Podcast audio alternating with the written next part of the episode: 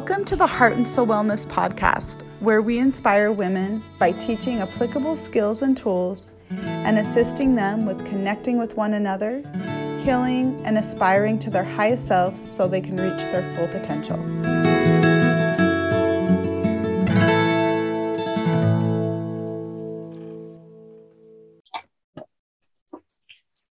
Oh, thank you so much for joining us. It's such an honor to be with you today. I have just come out of a seven day silent retreat. Um, this is a requirement for mindfulness based stress reduction teachers. And uh, it's a full immersion into mindfulness.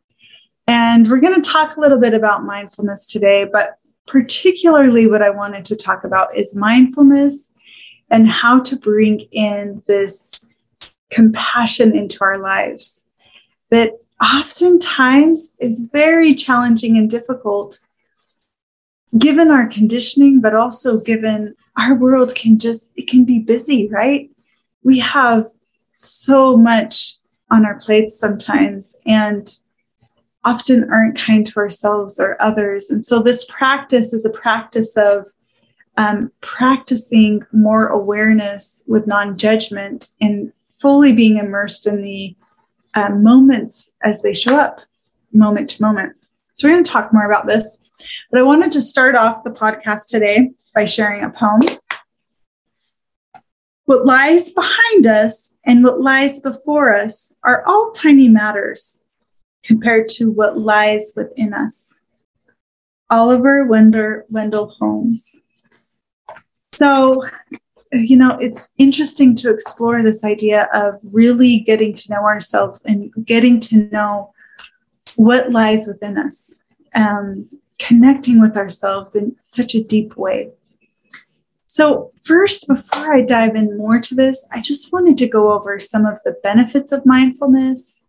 Um, you know, sometimes it's something that we hear about sometimes. There's a lot of different apps that are available to practice meditation and mindfulness. And so I just wanted to share a little bit about it and what it looks like to bring it into your daily life.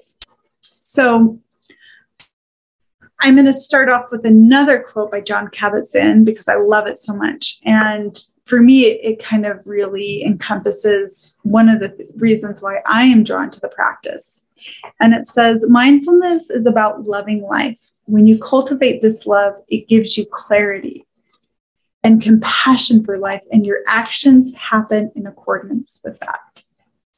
So, this idea that our actions, um, as we bring love into life and as we um, cherish the moments we have, our actions are going to follow with what we are cultivating.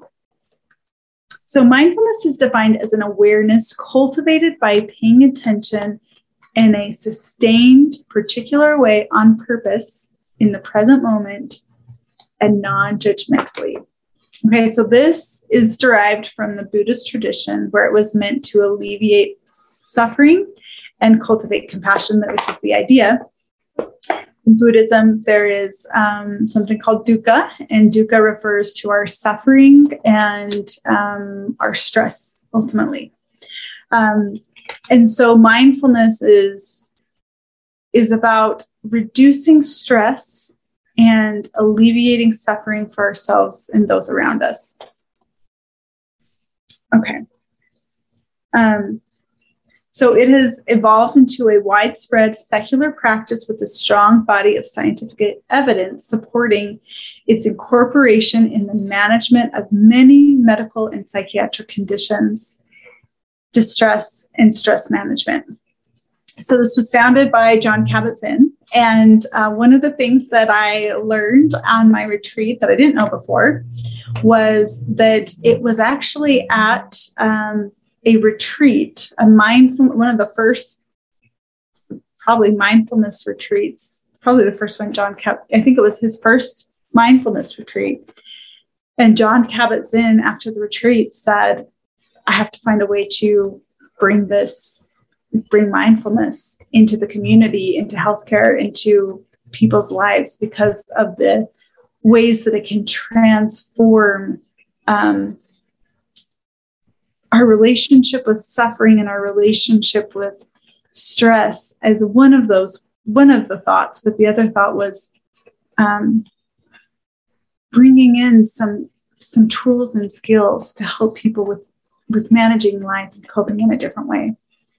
Um, so jon kabat-zinn a faculty member at umass medical school in 1949 first adopted and applied the mindfulness practice in a program he called mindfulness based stress reduction mbsr and established the Center for Mindfulness. And so MBSR is an eight week course, and um, participants come in for two and a half hours a week and they learn different mindfulness and meditation techniques.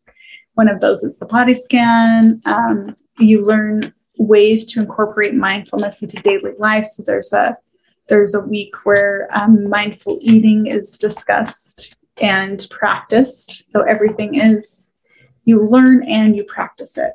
And so, but there's multiple um, different um, classes and they all build on each other. And one of them is relationships and teaches communication skills and ways to respond effectively, but also with compassion. And compassion is a big piece in the mindfulness um, practices because as we're able to cultivate more compassion for ourselves, we naturally are able to be more compassionate with those around us, and it can transform the way we communicate and interact with one another. So, um, the program was initially studied for its efficacy in treating chronic pain and chronic medical conditions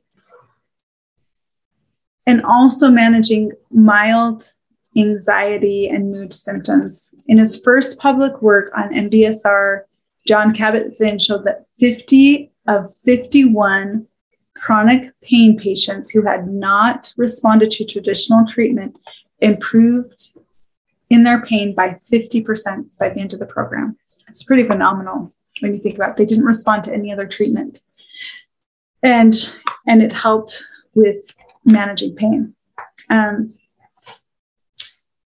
Center for Mindfulness reports that since the establishment of the MBSR, MBSR program at UMass Medical School in 1979, over 22,000 people have completed it. More than 6,000 medical doctors and their healthcare professionals have referred patients to this program because they understand the value of mindfulness in their patient's health and well being. Participants of the Center for Mindfulness Stress Reduction Program report to 38 reduction in medical symptoms, 43 reduction in psychological and emotional distress, and a 26 reduction in perceived stress. It's just incredible to think about the reduction in stress, pain, and people's relationship with pain from engaging in this practice. Um, really incredible. And um, part of these classes involve um, practice, but a lot of group discussion, and then um, practice outside of, of class. And it is a pretty um, significant commitment. It is a two and a half hour class once a week, and then um, and close to an hour of practice um, every day. You know, so it's very um, involved. It is it is a practice, but one of the reasons why I think that people have experienced such incredible change is because we are really imprinting the mind with something different. And we are practicing the skills that we need in order to manage life in a different and more effective way. Um, while the underlying psychological mechanisms that mediate the benefits of mindfulness are not fully clear, um, some of the I some of the research indicates that it may enhance positive emotional uh, regulation strategies, increase self-compassion levels, decrease rumination, and decrease exper- uh, experiential avoidance. So those avoidance behaviors. Clinically, these are associated with the reduction of stress as well as the improvement of positive emotions. And some of the research states that mindful in, mindfulness enhances cognitive flexibility, reappraisal through its improvement of faculty of presence centered non judgmental awareness, and psychosomatic phenomenon.